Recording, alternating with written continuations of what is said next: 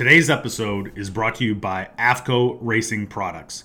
For over three decades, AFCO Racing Products has focused on one goal deliver high quality racing products to those who compete to win.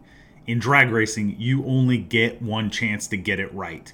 Choosing quality components from the start leads to round wins and ultimately leads to championships. At AFCO Racing Products, they engineer manufacture, and produce four way shocks, struts, and double adjustable shocks, complemented by a complete lineup of springs to support the entire range of drag racing competitors. If you are bracket racing today and future plans include top dragster or top sportsman, they have the correct shock package for you at every stage of your racing career. For tech support, quality and superior on track performance, think AFCO Racing Products.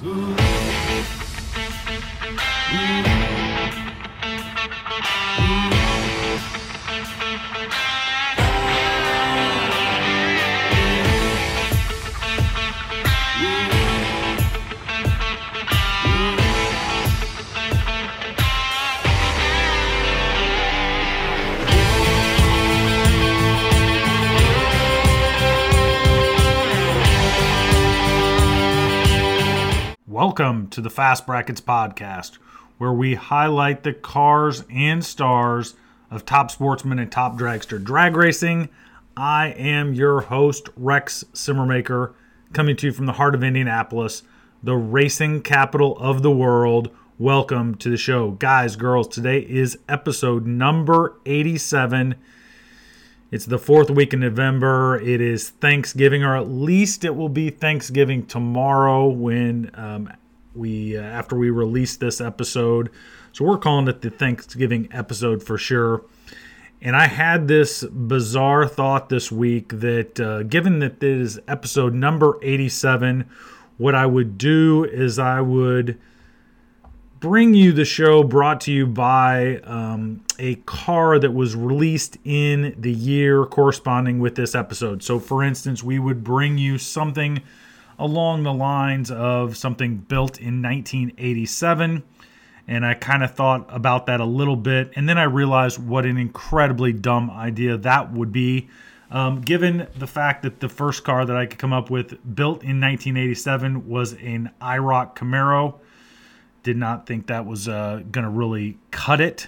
And that said, I probably should have started that whole thing back in uh, episode number 32. That we could have started and done that and brought to you a car um, based on the episode number in the year corresponding year since then. So I am way behind. Um, obviously, producer Chris fell down um, did not uh, do his job and get me started way back when on this little theory. Plus, it might have stalled out on this episode anyway. I don't know if there was anything overly remarkable about the IROC Camaro. Um, although uh, back in the day, I suppose it was something. But uh, anyway, producer Chris is now put on double secret probation. And I think that whole thing that I thought of is going to end uh, right there. So unless any of you out there are really excited and can come up with a car to focus on and or feature for the next episodes, which would be 88. Um, you know, that said, um, I think we'll cut that off. But it was it was just a thought I had, and just thinking about the corresponding years to the number of episodes that we've had on this show and um, it, it, got me thinking a little bit and uh, brought me back to 87. Um, kind of hard to believe, but uh, moving on. This is the fourth week in November. It is Thanksgiving uh, week. And let's be honest, we all have a lot to be thankful for. If you're listening to this show, it means you are in the top 1% of all living humans of all time. If you think about it, kings and queens back in the day didn't have running water. They did not have heating and air conditioning. They had, of course, servants and they could slay uh, thousands of their uh, people just by the wave of their hand and gestures. I guess gestures would be a pretty cool thing to have if you could have a gesture. Uh, but um, kings and queens did not have it as good as we have it today. So it is uh, does give us pause and reason to be thankful. So I hope that all of you out there take a moment and uh, really just be thankful for what you have. It's uh, it's been you know um, a long year. We've uh, we're now in I don't know a month 92 or something of the Rona lockdowns. It's it's only getting more bizarre by the day. That said, we do have a lot to be thankful for, and especially if you have a race car, boy, um, there's lots of reasons for that. So, um, you know, also I will say this: you guys and girls cleaned up the messages this week. I'm very thankful for that. Um, you guys uh, figured it out didn't have anybody um, messaging with made not made up but uh, reused screen names and we didn't have other messages uh, just sent with filters albeit uh, car or otherwise sent to me. So that was good. You guys cleaned it up nicely done. Um, also it was brought up to me that we have not had anyone be podcast certified lately and that's probably my fault because there have been some interviews and people that have come on that have absolutely deserved to be podcast certified.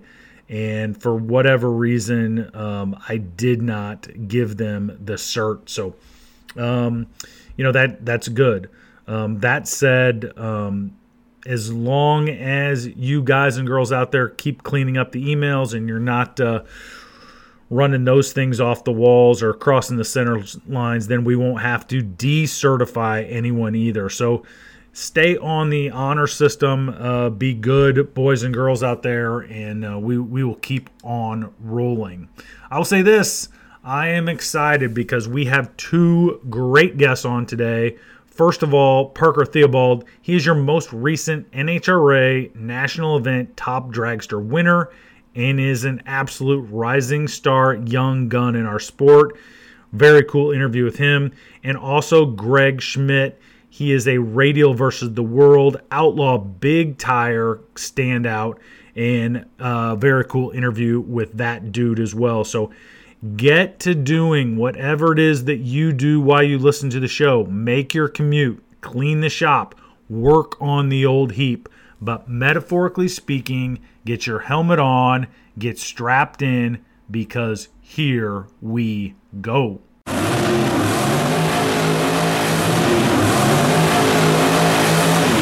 All right, let's make a pass. Let's get these things hot. Let's put this in the water box. Man, rev it up. Let's uh let's get the RPMs going. And actually today is the the calmest water box we've ever had in the history of the show. We're uh, just gonna pull through nice and easy, about uh, three or four grand.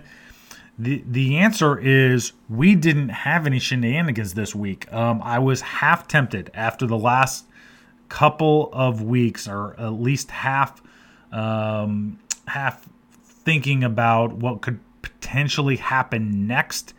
And I thought, um, you know, maybe someone was going to just knock down the tree entirely, just uh, turn the wheels and just run right over the tree. None of that stuff happened, which is good. Um, I think we had enough of the craziness over the last couple weeks, but nobody did anything uh, utterly stupid, and so there's really not a lot to um, rant and or discuss this week, which is good because we've got great interviews. So we're going to get right to it and put this thing in the beams right now.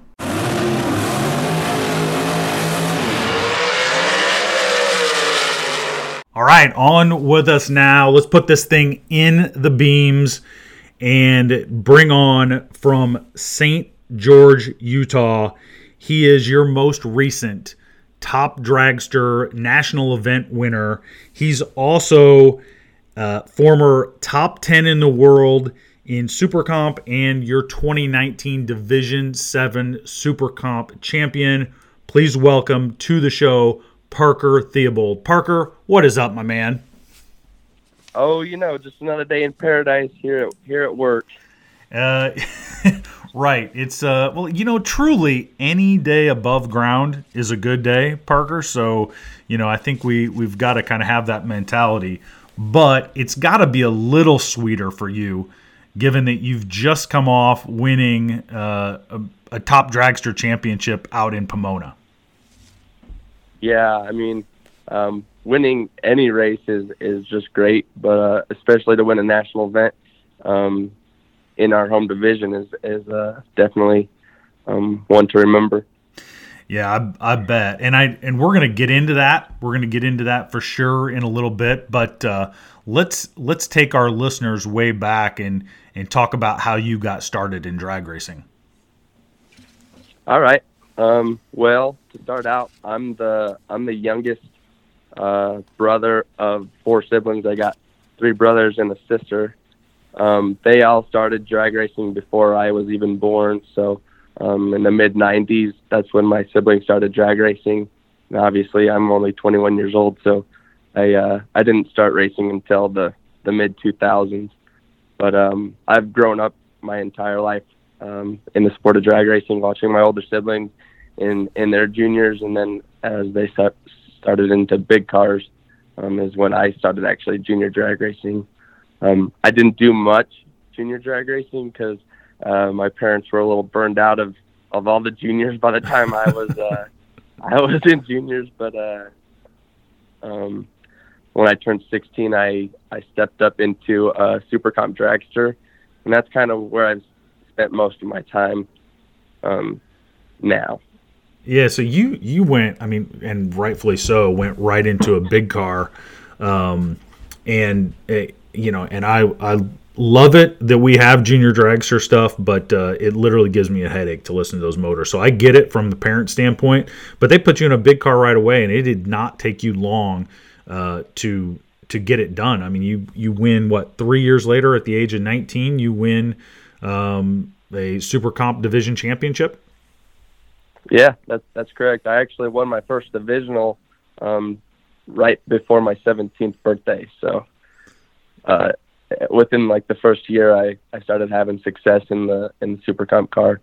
But like I said, I had to watch. I I got to watch. Let me say, uh, uh, four of my siblings, and and watch their trial and error, and and learn from their mistakes, and and also learn from their successes. Though, so I had I had a whole handful of of knowledge before I even got into the car.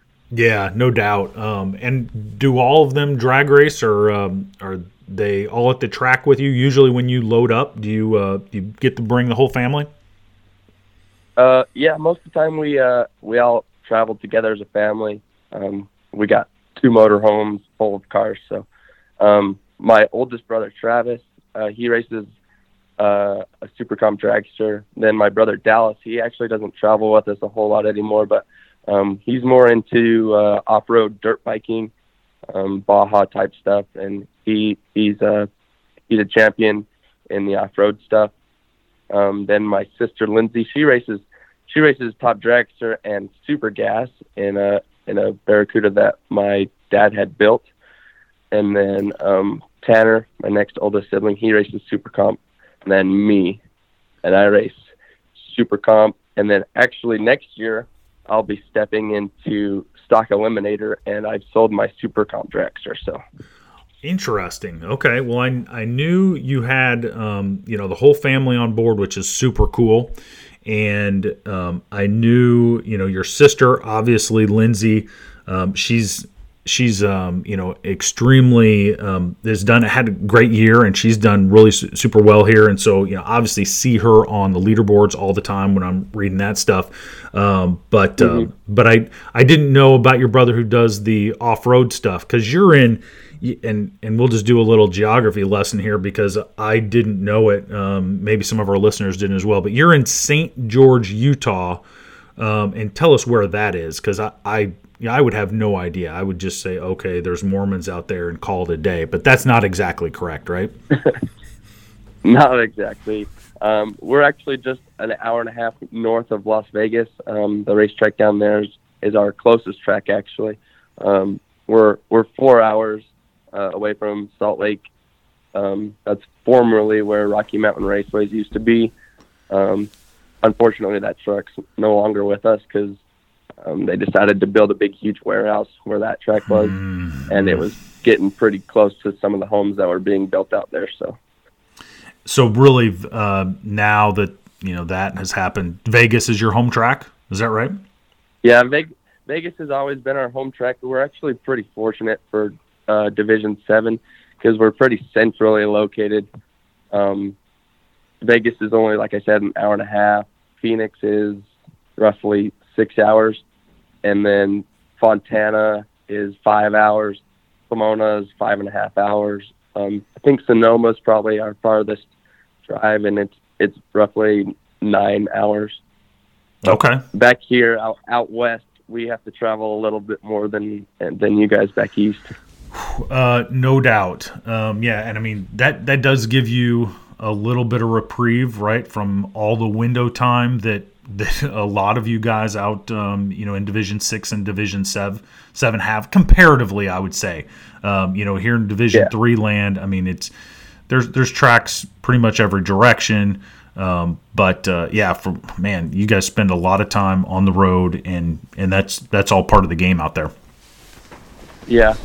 Well, what was crazy is this last year, um, so many of our divisionals in other places got canceled. So we had like four or five divisionals in Vegas, and then one in Tucson, and then one in Phoenix. So um, there was only like three tracks we raced at last year besides um, Pomona, which is only a that. There's only national events at Pomona.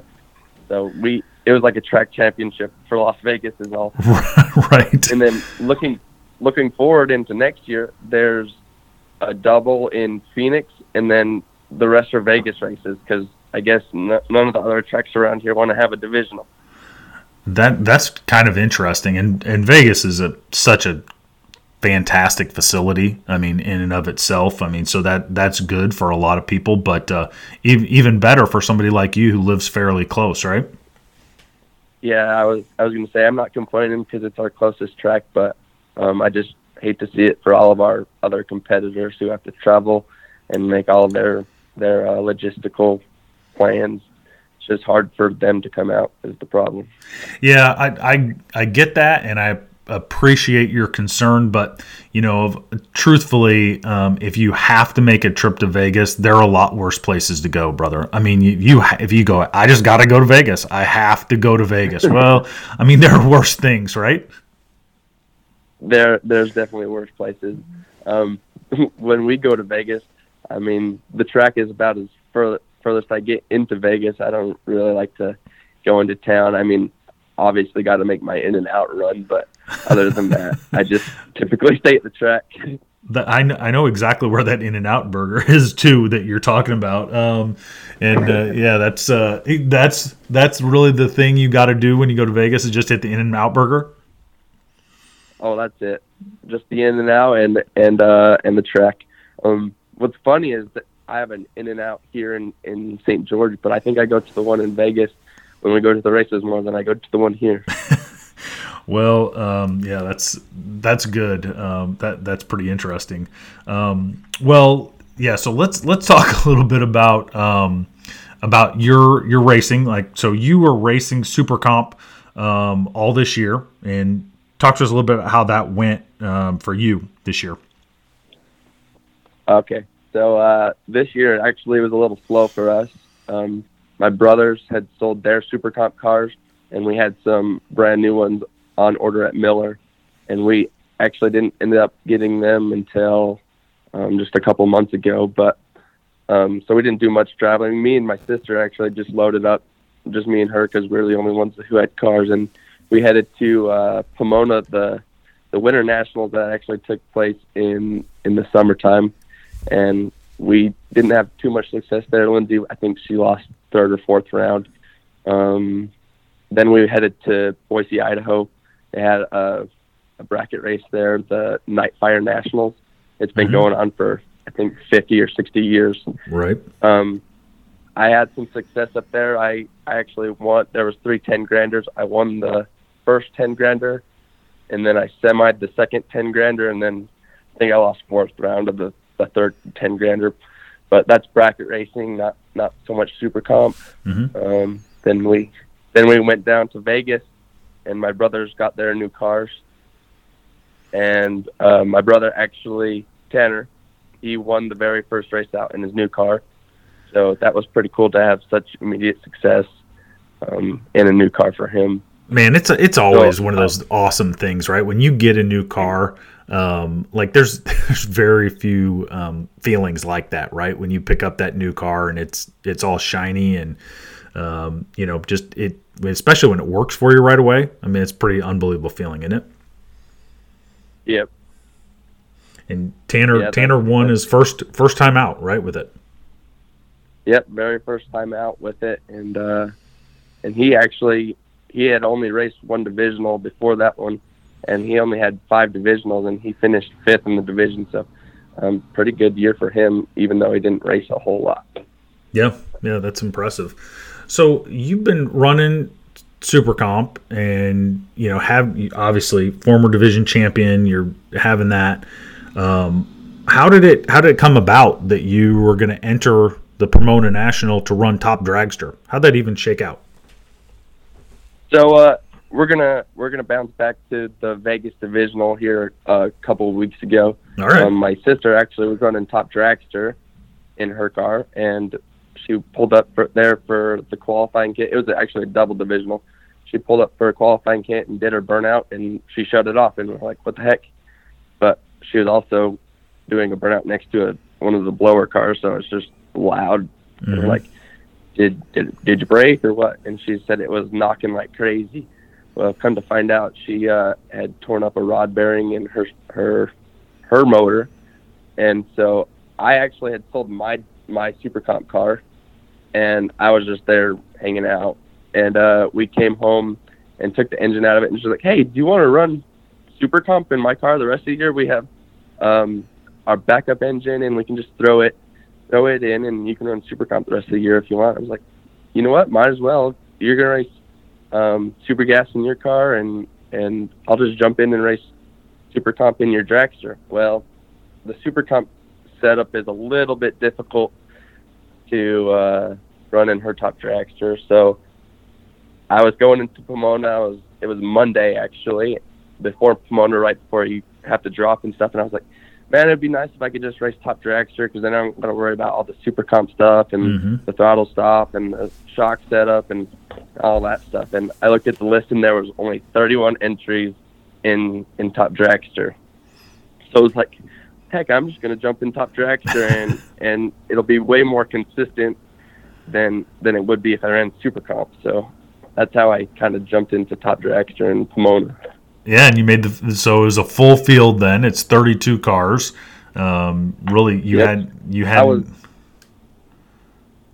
um, you hadn't really run. You hadn't really run a lot of that, but I guess you have a bracket set up in that for it anyway. Like you've been bracket racing, so it wasn't total uh, totally different for you, right? Right. We do a we do as much bracket racing as we can. There's not there's not a whole lot out here, but uh, we we tend to hit all the all the bracket races when they come this way. Um, the funny thing is, is I had only ran top dragster maybe two times before that in divisionals because um, my brother had had raced top dragster before, and he was chasing points, and I was just trying to be a blocker for him. But didn't have much success in top dragster before. So let me get this straight. This was Lindsay's car, but your motor, and that that was what you entered in. So it's Lindsay's car, and my brother-in-law. He had a roadster. I know you love roadsters. no, but, uh, I don't. But okay, we, yeah. we we just got rid of that roadster, so we threw the the 598 into uh, Lindsay's dragster as well you should parker as well you should get rid of the roadster. So I, I couldn't be happier to hear that. I mean you know that that makes me happy. So all right that that makes sense. And let's let's be honest there's a little bit of karma going on there when you take that motor out of a roadster and you put it in something more fitting and then it automatically goes to the winner circle right? I mean that that really does make a lot of sense and there's a lot of karma in that at least in my opinion. Whatever you say. uh, no, that's that's great stuff. Um, that well, I just wanted to make sure I had that right. So you're driving your sister's car, your brother-in-law's. Uh, it's got your brother-in-law's motor in it, and then you know, so that wasn't a, really a known combination. But uh, was there a point in that? I mean, there's 32 cars right in that field, so that's a that's a five round race. Was there a round where you kind of went, "Hey, I got through there. Um, the car's good. I, you know, I got a chance at winning this thing." You know, I, I just I went into that race with the mindset is I ain't gonna judge the finish line at all. I mean, I was looking, but I was pretty much just driving it straight to the win light, as as I've been saying. Right. Just making five five time runs. Um, but you were asking if there was a point in in the race where I kind of feel like I had it in the bag, but uh, not really. Actually, I the car was pretty good. I wasn't driving too terrible, but um, it was always a, a nerve wracking when when you're dialed 740 and you're getting chased by a second and a half almost every round. Yeah. Um, yeah. How do how do you deal with that? Because I, I, think that's a whole conversation um, that is happening more and more in Top Dragster. How did how did you were you a little bit nervous? I mean, the fact that uh, there's probably at least 50 mile an hour difference between the guys coming behind you and you know dealing with that at the stripe.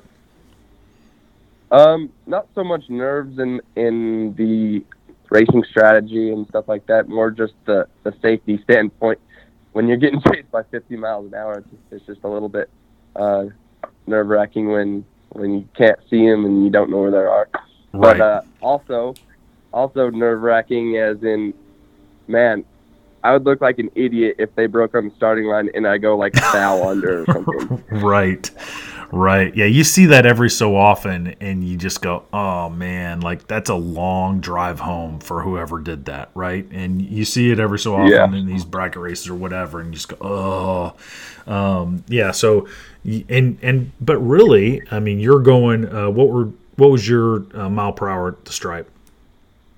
I was if I if I had legged it, I was going about 181 miles an hour is all. Yeah, so you're going 180. They're coming by at 220.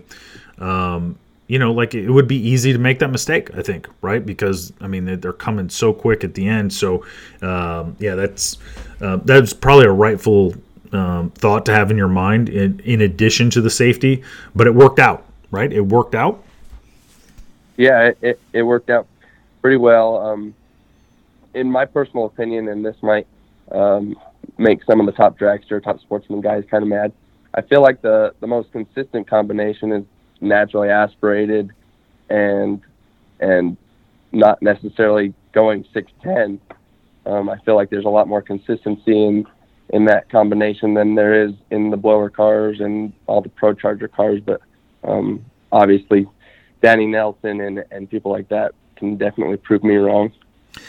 Yeah, that's that's such a great uh, thought and you know kind of discussion point I would say because certainly you know in in a naturally aspirated combo that's a proven thing. You can dial it um, maybe to the thousandth right? You you've got that combination figured out and but um, then do the guys and i think the pdra kind of has this thing figured out right? Where the guys that really truly want to go as fast as possible you know they kind of play in their own playground and so so nhra i think uh, maybe no fault of their own is you know they're they're going to have to figure that out and decide whether you know they um, because to your point i think it is like a you know um, what you were dialed uh, 740s, I think is what you said. So I mean that that is you know reasonable. It's in the rules, all that stuff. But do the guys that are dialed 610 um, want to chase that much? And and I think there's just as much a safety factor as there is a competition leveling factor. So I think it's a it it's a kind of a fascinating discussion, probably one we need to dig into a little bit further on the Fast Brackets podcast as the winter goes on because um, it's getting more and more to the point you're seeing it, especially on the East Coast, and it sounds like uh, you're seeing it more and more on the West Coast as well. Yeah, for sure. Um, the hardest part about just being a natural aspirated car is obviously qualifying. Um, it's it's getting I know it's very difficult back east, but uh, most of the time we have 48 car fields out here in in divisionals, so um, still qualifying is is still the difficult part. Right. Well, and you knew, right? There were only 32 cars there, so you knew you were getting in as long as um, everything went well, right? As long as that roadster motor, uh, you know, kind of behaved. Yeah, exactly. Um, yeah, I knew I was getting in. That's that's pretty much the only reason I I had entered Top Dragsters because there's only 32 cars and I knew I could qualify. I didn't really want to put the nitrous to to this engine because it's it doesn't have the right rings and yeah, I just didn't want to hurt it. Yeah, no, it makes sense. Um, well, it certainly worked out for you, and and man, um, what a great way to end the season. I'm assuming your season is done for the year. Is that right? You're in uh, winter uh, mode and get ready for next year. Is that right? Yeah, um, we're we we put all the cars away um, this last weekend, um, except for my brother Tanner. He's going to go down to Vegas. There's a Thanksgiving bracket race, but um, I'm married now and and uh, I get to do the the family thing and and go to Thanksgiving and and do sure. all that stuff. All right. So you're married, um, and you mentioned you're you're at work right now. What do you do? What do you do for a living, Parker? Okay, so my my father he owns a steel construction and fabrication business. Um, we build a lot of commercial steel buildings, car dealerships, um, high schools, uh, things like that. So I'm a I'm a welder fabricator here at, here at the shop here at okay. Theobald Construction. Um, my I have older brothers that work here as well. Tanner and Travis both work here. And are you guys busy? Well, I'm I'm guessing you guys are busy. Every time I turn around, somebody's putting up a new building. Is that uh, kind of how kind of how it works for you guys too? Are you guys super busy right now? Yeah, fortunately, uh, the the COVID and the pandemic hasn't hit us too hard. The the hardest part about what we're doing right now is just the, the prices of materials and, and things like that. So we're just we're staying way busy. It's just it's everybody else getting their prices higher, yeah. so we have to as well. Yeah, no, it's uh, we're all dealing with that. Um, that's what, that's what probably makes it sweeter to take uh, take possession of new race cars right now because we kind of know in six months they're going to be you know thirty to forty percent higher just based on materials and labor costs and all that stuff, right? Exactly. Uh, we we we outguessed them and, and ordered them at the right time, I guess. there you go. uh, well, got, got, got lucky like I did in uh, in Pomona. No, that's that's great, guys, girls. We have had uh, several young guns on the show before. But uh, today you heard another one of those guys, Parker Theobald, somebody um, rising star in our sport, obviously former um, divisional champion, former national champ um, at Pomona, and uh, really excited to have Parker on today. Dude, appreciate your time. Um, enjoy Thanksgiving with the family, and um, you know we'll have you on again soon. Sounds good. Thanks for having me on, Rex. Guys, girls, that was Parker Theobald if you need him.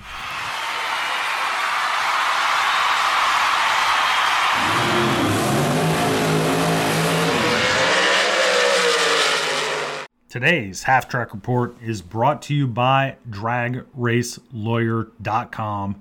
You may not need an attorney right now, but when you do, it's time to go see Ed Harney at DragRaceLawyer.com for all your high horsepower legal needs. Now, today, uh, guys, girls, let's um, talk about the NHRA divisional winners, and it's it's important, in my opinion, to talk a little bit about them because, I mean, these guys battled. Um, they went through the entire season and uh, made the trip, spent the time. These are long weeks sometimes, uh, crisscrossing the country to get all the divisional um, events in, and so we need to talk about them today. Starting in Division One for the NHRA, in Top Dragster, your divisional champion for 2021 is Brandon Miller. Vince Mussolino was second. David Petrovsky, Fast Freddie Perkins, and Rebecca Miller round out the top five. And from a top dragster standpoint, uh, very nice group, but congrats goes to Brandon Miller. On the top sportsman side, Robert Fortuna wins the top sportsman crown there. Robert or Ronald, I should say, Regal uh, second. Michael Daniel third. Jeff Brooks and Alan Davidoski, they round out the top five. So congrats to Brandon Miller and Robert Fortuna for winning the Division One uh, Top Dragster and Top Sportsman championships. On to Division Two. Top dragster, no surprise. Jeff Strickland wins it. Anthony Bertozzi is second. Steve Furr third. I mean, what a killer group there. Uh, Clint Riley um, is fourth, and then Brooke Foley and Alexis Whitaker tie for fifth. Uh, nice, really nice group there. On the top sportsman side, Doug Gerber wins it. He had a really great year, uh, especially early. Jackie Bennett is second. Ronnie Proctor third. Johnny Brooks is fourth, and then Bruce Duncan and Scott Underwood tie for fifth. So interestingly enough, in Division Two, uh, both ties in top dragster and top sportsman for fifth.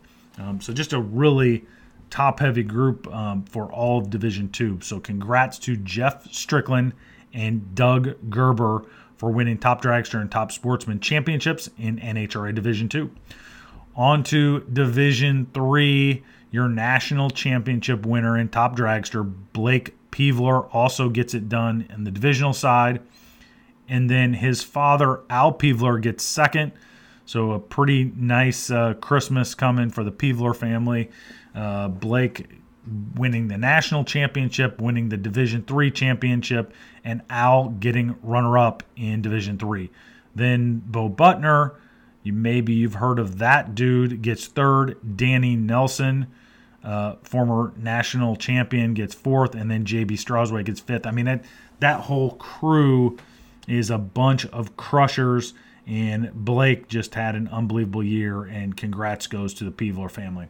On the top sportsman side, Steve Yeager wins. And I mean, you have to understand this. He has 369 points. Uh, Jerry Albert is second with 282. So, I mean, Steve Yeager put uh, just a quite a spread um, on that, winning that event or winning the division there really unbelievable season for Steve Yeager. Congrats to him. Uh, Jerry Albert is second. Kurt Frederick, former division winner, is third. Tim Kerman and then Billy Toman round out the top five. So congrats to Blake, Peevler and Steve Yeager for winning the Division Three Top Sportsman and Top Dragster championships. In Division Four, and Division Four had a great year overall in terms of winning national championships and and um, just overall they had a, a, really represented division well nationally. Um, and in top dragster, Darian Bosch wins. Um, then there's and former national champion in the top sportsman side. You know, obviously always a tough out for anybody he faces. Uh, but then we have some interesting things here. So set, tying for second place are Holden and Ross Larice. So um, dad and son tie for second behind Darian Bosch in Division Four, and then you have J.R. Baxter um, edging out his father, Rusty Baxter, for fourth and fifth. So you have Darian. Um, his dad also runs in Top Dragster, and then you have father son father son. So you have really an interesting dynamic in in Division Four down there. So very cool stuff that way. On the top sportsman side, Vince Hoda gets it done. He is your champion, followed by Darian Bosch, Bob Galitti, David Bills, and Scooter Hampton. So really cool setup there on the top dragster side. Darian Bosch gets the win. Congrats to him. Vince Hoda uh, claims a championship on the top sportsman side. In Division 5, then you go to Bradley Johnson, who wins the top dragster championship had an outside shot at winning the national championship, uh, but gets it done in Division Five, wins there. Then you have uh, kind of the girls' club here. Afton Swanson getting it done, in, uh, or at least finishing number two. Victoria Johnson finishing number three. Emily Novak finishing number four, and then Matt Keft uh, finishing fifth. So Uh, Bradley Johnson and Matt Keft were um, were in the minority in the top five there. Uh, really, really fun group there. Alan Firestone wins on the top sportsman side. You know him; he's been on the show um, for, uh, but he wins. He has 302 points to win top sportsman. Kelly Land very, very close, uh, 292 points. So 10 point spread there between first and second. Uh, Kelly had a great year that way. JJ Heber, Ryan Julius, and Greg Lair. I am doing all of you guys a disservice by not having Greg Glaire on the show, and that is uh, absolutely on me um, because he's a he's an absolutely great racer and uh, a good dude to have on. So I need to do that here soon. Uh, but congrats in Division Five to Bradley Johnson and Alan Firestone for being divisional champs. Continuing to move west in top dragster for Division Six is Cody Hyatt. Uh, second place is Ryan Carlson, then Gerald Devenpeck. Jake Neubauer is fourth, and Paul Nero, your hero, is number five, um, rounding out that group. Um, on the top sportsman side is Jake Neubauer. He he gets fourth in top dragster, wins in top sportsman by one point. He finishes with 315 points. Doug Bracey finishes with 314 points. Uh, tough, tough there for Doug. So he's going to be rethinking, uh, you know, almost every round this the whole offseason. That is tough. Uh, Darren Shank is third. Yeshua Wilcox is fourth, and then Robert Strom is fifth. So congrats to Cody Hyatt on the top dragster side, Jake Neubauer on the top sportsman side for winning your Division Six championships.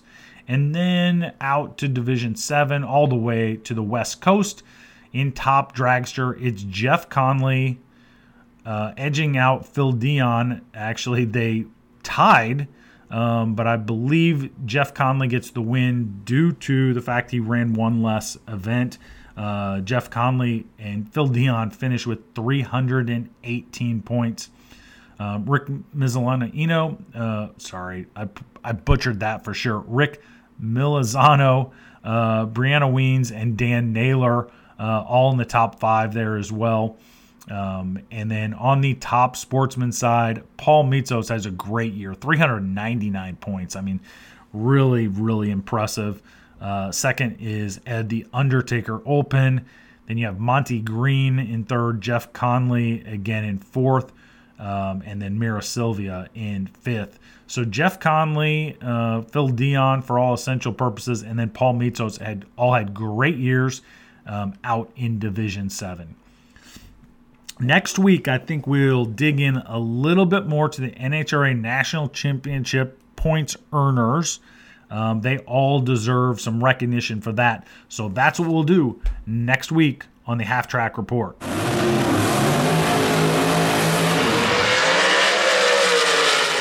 Oh, let's get out of the groove here for just one second and bring on a kind of an outlaw drag uh, racer here. He is your 2016 Brainerd International Raceway outlaw champion and most recently competed in Radial versus the World. Welcome to the show from Brainerd, Minnesota, Greg Schmidt. Greg, how are we doing today, man?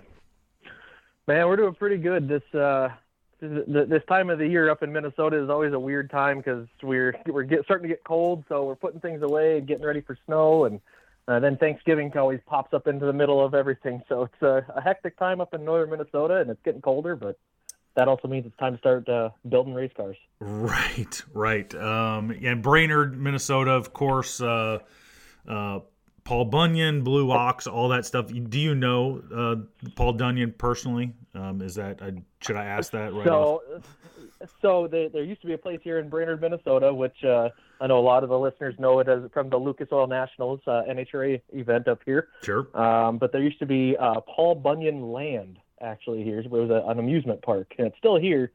But Paul Bunyan was a big animatronic deal, and um, your parents would tell them your name beforehand. Which I know this now that I'm 33, but when you're eight, you think it's amazing when you walk in and this giant Paul Bunyan goes, "Hey there, Greg. I hope you have a great birthday or whatnot." And you're like, "Oh, this is the best thing in the world." So right. yeah, Paul Bunyan. Paul Bunyan knows me on a first name basis. I, I love for it. many years.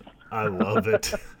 I love it. No, that's good stuff, and certainly in uh, that area, it is. I mean, it's the off season now, right? It's it's cold, uh, snow maybe on the ground, and it's time to build some race cars. So let's let's talk a little bit about your race car specifically because it's a bad dude. All right. Well, so for for the people out there, I know that this is. I mean, I listen as well, um, but the, a lot of people are top sportsmen and top dragster guys out there. But uh, we have a uh, 2010 uh, Camaro body on a uh, it's a full R8 Docol chassis uh, built by Innovative Metalworks in Lafayette, Minnesota here, and it uh, has a 528, uh, soon to be 535 cubic inch billet Hemi um, with a 118 millimeter precision turbo, um, backed with a uh, close ratio three speed turbo 400 transmission. Uh, has like Hughes dump valves and such on there.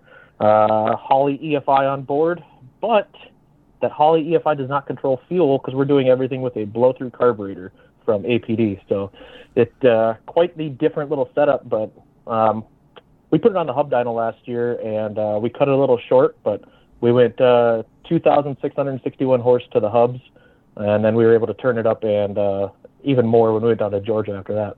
That's uh, impressive stuff, and it, and you're right. That's kind of an interesting combo, and I guess um, I would also ask: Is that is steel roof and quarters for some of the outlaw stuff you have to do? I mean, is that part of it or no? Yeah, we built the car to basically um, it, it, for future stuff. If I ever wanted to run, say, no prep kings, I want to make sure that the car was uh, 100% legal for that. So yeah, the car is steel roof and quarters. It actually still has the rocker panels down below that still say Chevrolet Camaro on there. I even still have the tire tag in the door jamb, so it says that I'm supposed to put my tire pressure at like 35 psi, which I'd never do. um, but right. uh, this car was actually also an original 2010 Hennessy car. Um, and uh, I cut that completely up and uh, sent pictures to Hennessy of that, and they didn't like that. But oh well. oh boy, yeah. Um, well, but uh, but it is faster and better um, now, so so we all like that, right? Um, it, now you you mentioned it's it's a unique combination. Uh, how did you settle on that per se? Um, well, a couple of reasons. One, the fuel system that you need for EFI for something of that power level is very expensive. Uh, you're talking just the injectors alone are going to be, you know, probably in that three thousand dollar range, mm-hmm. and then you still need a throttle body and rails and you know all the extra stuff to go with it. Injector drivers most likely because you're going to be using a pretty big injector. Uh, so uh, cost was one deal. Um, I was able to pick up this entire system from APD for in the right around thirty two hundred dollars. I got it on sale through PRI in like 2019. Right. And uh, so that was that was one reason. But also a lot of people have said, you know, carburetors don't work. Carburetors are a thing of the past. You can't go fast on a carburetor. And I like proving people wrong when I can. Um, this was a big I'm going to prove people wrong uh, uh, gamble on there, but because uh, you got a very expensive engine and a and a lot less expensive fuel system on top. So, but we've been able to do some really neat things with the uh, integration of that Holley EFI, the Dominator system, with the uh, the blow through carb and all the other stuff on there too. So yeah, that's no, it's it's very impressive. Um, and you you put the uh, radials on it. Um, but uh, and you mentioned you mentioned that you know it's a it's a little cheaper to do the blow through stuff, um, but I think you had been a nitrous guy for a long time, right? So what what made you go to the the turbo? So I was a die-hard nitrous guy to the point I've got a set of nitrous nozzles tattooed on my bicep. Uh, there's it's plumbed into me. Um, I got nitrous in my veins. I love it. But uh, in 2019, um, I had debuted a, a new third-gen Camaro race car, another steel roof and quarter deal. And on the sixth pass, I ended up rolling the car. Um, the wishbone broke at about a thousand foot or just before, hit the wall, um, bounced off that I was in the right lane, went into the left lane, ended up slipping upside down, slid on my roof for about 500 feet. Uh, so yeah, that was kind of like my dream car, and because since I was a young kid, I thought third gen Camaros were the coolest. Apparently, I had a mullet when I was like you know three or four type. I wasn't going to say anything, but I think we all. Everybody's thinking it. Right. so, but no, I always wanted that, and uh, we built this really really beautiful car, and then I ended up wrecking it. So after that, um, I And that was if we're gonna kind of your car, that was kind of your dream car, right? You put everything exactly the I way you wanted it. everything. That had a Brodix like 10700 block, so an ultra tall deck 632 in there with a nice long rod. Um, I I'd spun it to like 91, 9200 on about a 700 pill. Um, the thing, I mean, it was one of the coolest things. Like you'd see 18 inch candles coming out the sides, going down the track, big tires. I mean, that engine and, and that thing was was really really fun.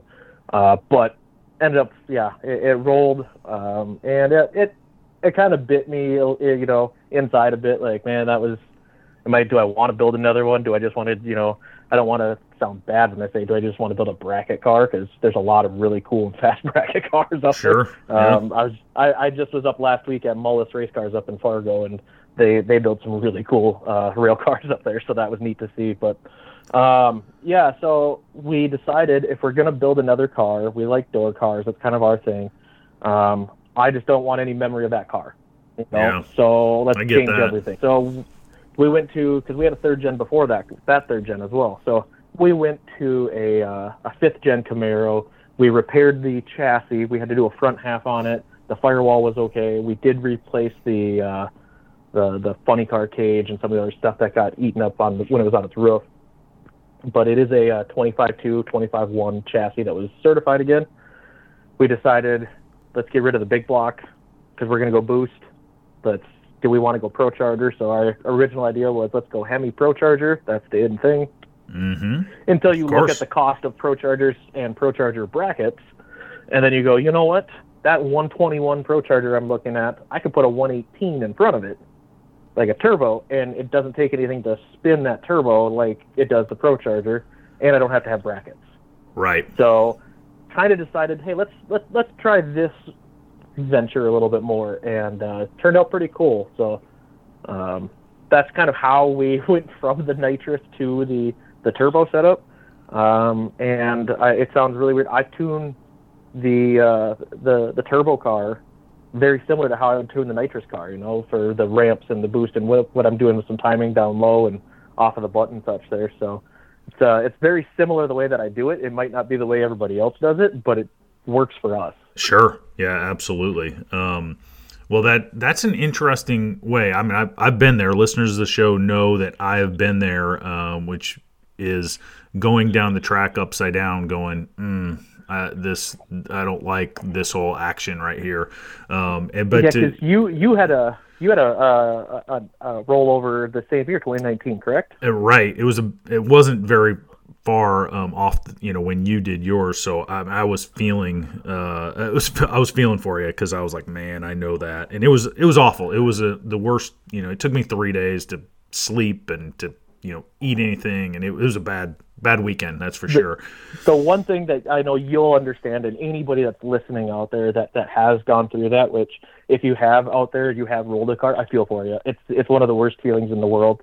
Um, if you've done it multiple times, uh, man, you're, you're you're much more of a man than I am. But when for the people who haven't, you know, gone through that, um, and, and Rex, you can probably go over it. When you sit in your car, any racer, that's your that's your safe place. You know, Yes. you are you're good in here. There's only one other car. You're going the same direction. You're safer in that car than you are out on the street. You know, i i in essence, because you don't have anybody else coming at you or anything. But when you're upside down and you hear everything being ripped away and you see the little pebbles of the asphalt in the shutdown area, you know, like six inches from your eye, Right. you don't have that you don't have that safe feeling anymore and that's what really gets to a guy so um, if you if you have a friend out there that has had that rollover maybe don't give them that hard time uh, right away and say hey man i know what you're going through i, I can only feel because it is a tough one for a, a lot of people to go through Yeah, there's no doubt. Um, it, being upside down is an interesting experience, and for me, it was watching the fuel dump out um, on the ground. That was where it got really uh, puckered up for me, Real. so to speak. Yeah, I was like, uh, I can, I can. Pro- I feel good about the cage. I feel like you know I'm all. I use all the good safety equipment, I, but uh, when you know the fire stuff uh, really makes me nervous. So um, that's what I always fear for when I see people you know tear their stuff up and it, it's it's never good but it, it is uh you know once you've done it boy it changes you a little bit doesn't it Oh, absolutely. Um, your your fire suppression system is one of the uh, the best things you can get. Whether you're a you know your your top sportsman racing where you know it's a required deal to hey you know what I just have a fast uh, you know small tire car that I, I race you know it, no prep events on. Right. Put that suppression system in there because yeah and and pull the stupid key out of it people but I don't need to Tim McCamus that there but uh, like that right there was the best thing. I pulled that when I saw the carburetors get ripped off and, and thrown off there. Yeah. I pulled that and I knew I was safe there. You know, I, I had everything good. So Yeah, that's great. Yeah, that that's great stuff. Well, now that you've got this uh, new combo and you've got it shook down now, right? I mean, you um, you went and did Radial versus the World, and you've put big tires on it. And uh, where, where exactly? yeah, are you we've at with it? done. So last year, 2021, um, we uh, we came out with the car again. We kind of during 2020, COVID was kind of eh, so we had like hit some races here and there and started to learn the setup a bit more. But then 2021 uh, this year, we definitely dove in a lot harder. We went to Georgia in February of this year, which uh, we're coming up on February again real quick. But Man, yeah. uh, went down to lights out 12 down there and put radials on for the first time. Um, a lot of people said to us, "Hey, you got to try radials. This is a cool thing. Give it a shot. This and that." Okay, so we'll put them on. Um, went down there, had a lot of really good help from a lot of people down there. Uh, Brad Edwards, um, first of the threes on radials. Um, him and I have become uh, good friends through a mutual sponsor of AFCO, and uh, uh, with, then when I said, "Hey, I, I need some help getting this set up," he helped me get some of the chassis set up close, you know, because each chassis is going to be a little different. He gave us some pointers. Um, the AFCO guys, we talked with them down there, um, and uh, we were able to get it down. We went from blowing tires off like three or four runs in a row to uh, we qualified for the event with a uh, a 426, and then uh, in E1 eliminations we had the extremely fast but also extremely nice person of Melanie Salemi, and Okay. um, yeah, super she's super nice. It was great to talk with their team in the staging lanes while they're doing prep. Uh, that they they have a really good crew there, so it was it was neat to see their dynamic that they have. But um, went down. We went 417 at 181 in E1. Um, still lost, but uh, Melanie Salemi has broken the world record like two or three times for like fastest radial car out there. So I'm not going to uh, you know take that too hard. Right, right. It was it was a really fun time to go do that. That was a personal best um, of you know I had a personal best 60 foot, I had a personal best 330, and I also had a personal best 660 all in one pass. Uh, if I could have gone you know double O on the tree, I would, probably would have been a personal best on that for elimination too. So sure. um, but yeah, that was a, that was a fun time. Um, we came back to Minnesota and we swapped back to big tires and did some big tire racing. Um, and then we did some more radial racing. Uh, the car is set up where we can kind of swap back and forth from a radial to a big tire. Uh, we have a difference with the shocks. We have different four link bars, uh, different gears, uh, different wheels. So we with like the radials just stay stay on one wheel set. The big tires stay on one wheel set, um, and we just swap them over when we need to. I got takes you. about eight hours. I, I got you. But so is that then the plan to go down um, again for uh, in February then to race uh, Radial versus the World again? Yes. So uh, I'll, I'll plug myself here just a little. Uh, I have a YouTube channel that uh, has been growing quite a bit. Um, it's called Bad Influence Garage on YouTube, Love and it. we are actually showing. Um, last year we did the entire uh, build of and build up of going to Radial versus the World and Lights Out, and then every day while I was there, I did an update of what happened. So uh, you know, if we did testing on Tuesday, that'd come out on Wednesday, and you could see what happened the day before, et cetera, et cetera. Um, so we are doing the same thing now because we did have a crankshaft failure in the middle of the 2021 season this year where we uh, broke a billet Bryant crankshaft into three pieces. So that took out the block, the crank, um, and then obviously some rods and such. So we have a new block, new crank, everything going together, and we're showing that all on our YouTube channel of, hey, this is this is what we found from the blow up. You know, we tore it down on on camera and showed everybody, hey, this is what happens. You know, we just try to be real and show, hey, you know, yeah, we can make 3,000 horsepower, but it can still break just like a, your bracket engine does, and we tear it apart the same way. Man, yeah. Well, three thousand horse tends to uh, cause a little more violence when it goes awry, right? Absolutely, it does, uh, and the parts are a lot more expensive. But Yeah. uh, there's still eight slugs moving up and down, and uh, you you you look for that why all the time. You know, why did this happen? Why did Right. this break? You know, did did this did this cause this? Which came first, the chicken or the egg? You know, which which caused which? And you try to figure that out. So we did that all on camera, and you can go back and see all of it. And um, we are doing the same thing to this year. Uh, we're already signed up for Lights Out 13. We're going to head down there and uh, see if we can't. We're, we're kind of chasing a three. Uh, I, I really wanted to have a blow through door car than the threes. Um, there's all kinds of different opinions out there of who has the world's fastest blow through car door blow through carb door car. Um, there's some top sportsman guys in like the PDRA stuff that say that they've been threes, but I've never seen a slip. So I don't know there. Um, I've seen some other radial guys that have done it, and they've been you know four thirteen and such. So we're gonna we're gonna try to get to the bottom of who has the fastest, and hopefully I could take that home. But if not, still fun. I'll get that three second slip, and I'll be uh, a happy camper. I like it. I like it. Yeah. I mean, you're gaining on it, obviously. Um, it takes a while to shake these things down and to figure out, um, you know, the best way to get there. But I mean, I know you are gaining on it. And so just to go back, I love the shameless self promotion. We're all about that here on the Fast Brackets podcast. um, so that that's great stuff. So is that the best way for for our listeners to check in on you? Is that that Bad Influence Garage on YouTube, or is there a Facebook page, or what else is there? both of them actually we have our three platforms that we use the most are instagram facebook and youtube and uh, bad influence garage on all three platforms you can follow us on there we do a lot of fun stuff uh, we do some sponsor promotions and things like that on there as well uh, we show a lot of sponsor stuff so uh, if you're like i said earlier with brad edwards and we, with afco we show some afco stuff on there we we do use a lot of the afco products for we also have a shop up here where we build cars, and uh, the AFCO products are really cool. So if you, if you think it's more, or if they just do shocks, you get a look at their entire catalog. That's exactly they right. have. Oh my gosh, it's huge. Sorry, sorry to go down that. No, that's that's exactly right. They, they, I mean, we use brake calipers that they have because they're actually lighter than, uh, I, I won't say others, but they're lighter than some other ones out there, and they give a better st- clamping force because of the aluminum and the way that they're built, which is amazing to, to be able to have. And it, you can swap it in place of another one, so it's not like you have to buy all new brackets and everything for it.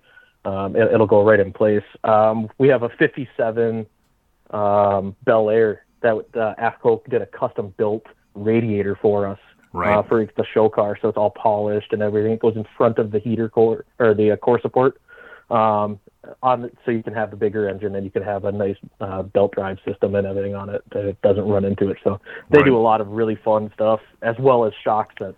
Like we use their shocks on our car, obviously, but uh, like their their big gun shocks for big tire stuff and wheelie bars. Man, for uh, for an out of the box shock, yeah, I don't think you can get anything better. Right. Yeah. No, I'm with you. And it, it is to your point. They make a lot of products, and uh, you know you can you can finish up a car pretty good that way.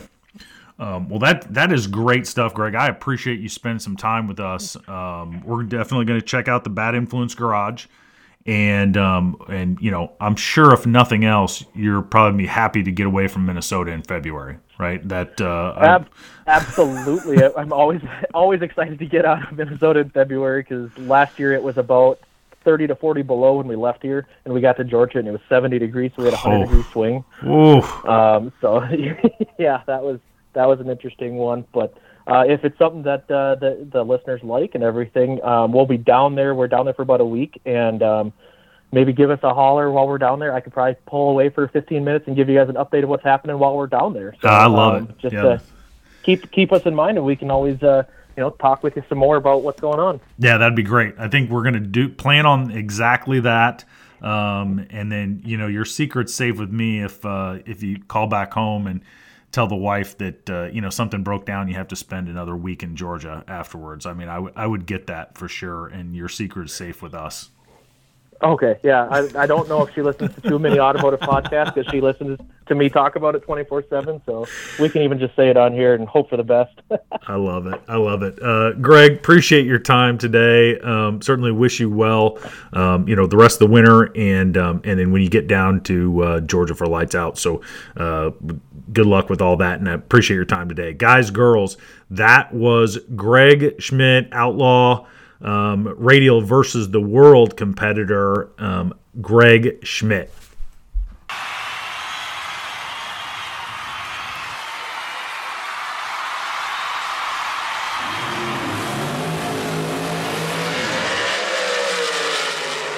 As we hit the mile per hour cone, let's go back to something we talked about last week. Last week, we talked about the manned aircraft and the drones that were drag raced for the first time ever in the in an official drag race. They were, these were manned flying drones. They went up about 50 feet in the air. Then they uh, raced essentially an eighth mile track um, or airspace. And I just want to follow up in a little bit on that. I did look into it because it got me excited. I do not like all the traffic, and I thought what a cool way to avoid a traffic jam. Um, and there is a retail version of this for a cool $92,000, 92 gur. You can pick one of these bad boys up. The problem is they only go about 60 miles an hour, and it appears like they only will go about 45 minutes before they need recharged. That to me is simply not long enough. Even if they have the most accurate battery charger gauge ever invented. I simply do not want to drop in on my neighbors or anyone else if I don't pay close enough attention to the battery gauge. Can you even imagine if Kramer was flying one of these things and decided to push the empty gauge and landed right on your roof? Um, in my opinion, these things are not quite ready. I would not spend that cash on that thing at all. Um, that said, in the great words of Marty McFly, I guess you guys aren't ready for that yet but your kids are gonna love it.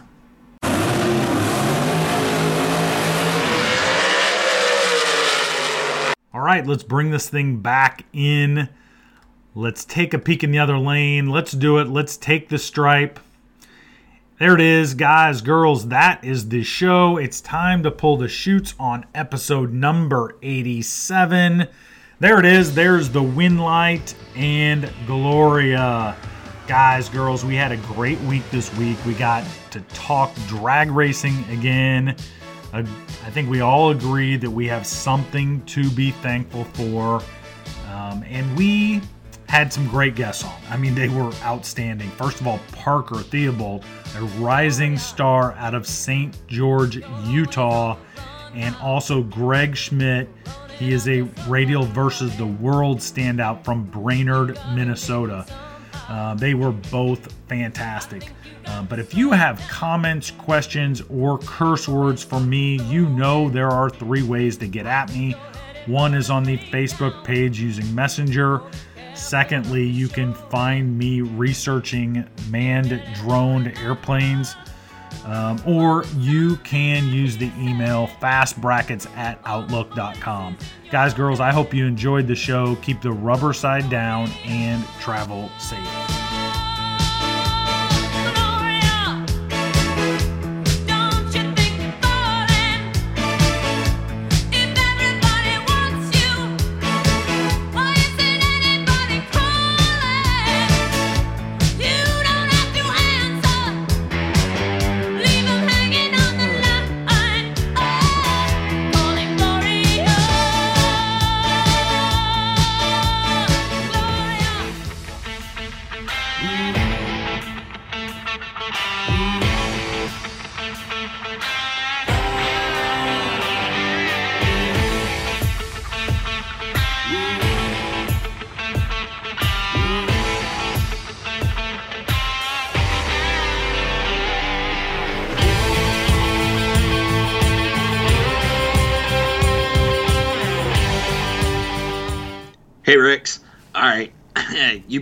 You put down the gauntlet, so I went and did my research, and it turns out I was correct.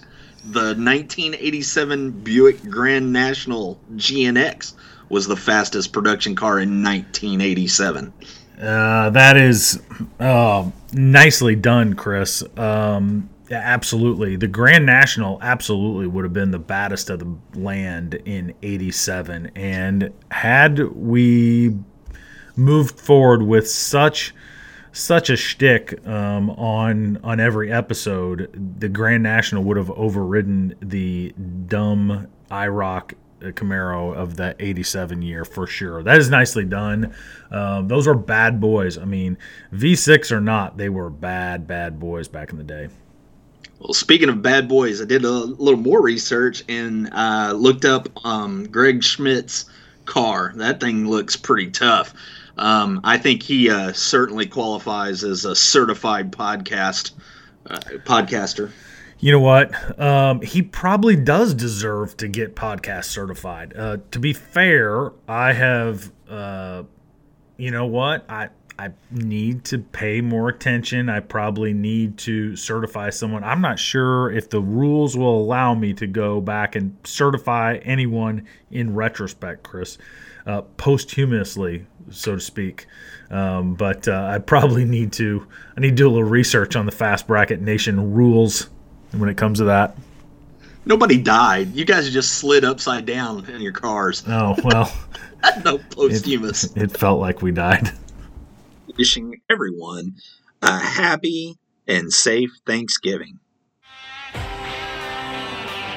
Today's episode was brought to you by AFCO Racing Products.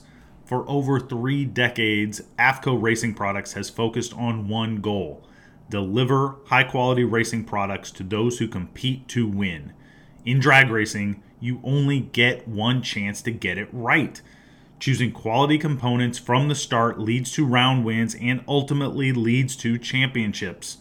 At AFCO Racing Products, they engineer, manufacture, and produce four way shocks, struts, and double adjustable shocks, complemented by a complete lineup of springs to support the entire range of drag racing competitors. If you are bracket racing today and future plans include top dragster or top sportsman, they have the correct shock package for you at every stage of your racing career. For tech support, quality, and superior on track performance, think AFCO Racing Products.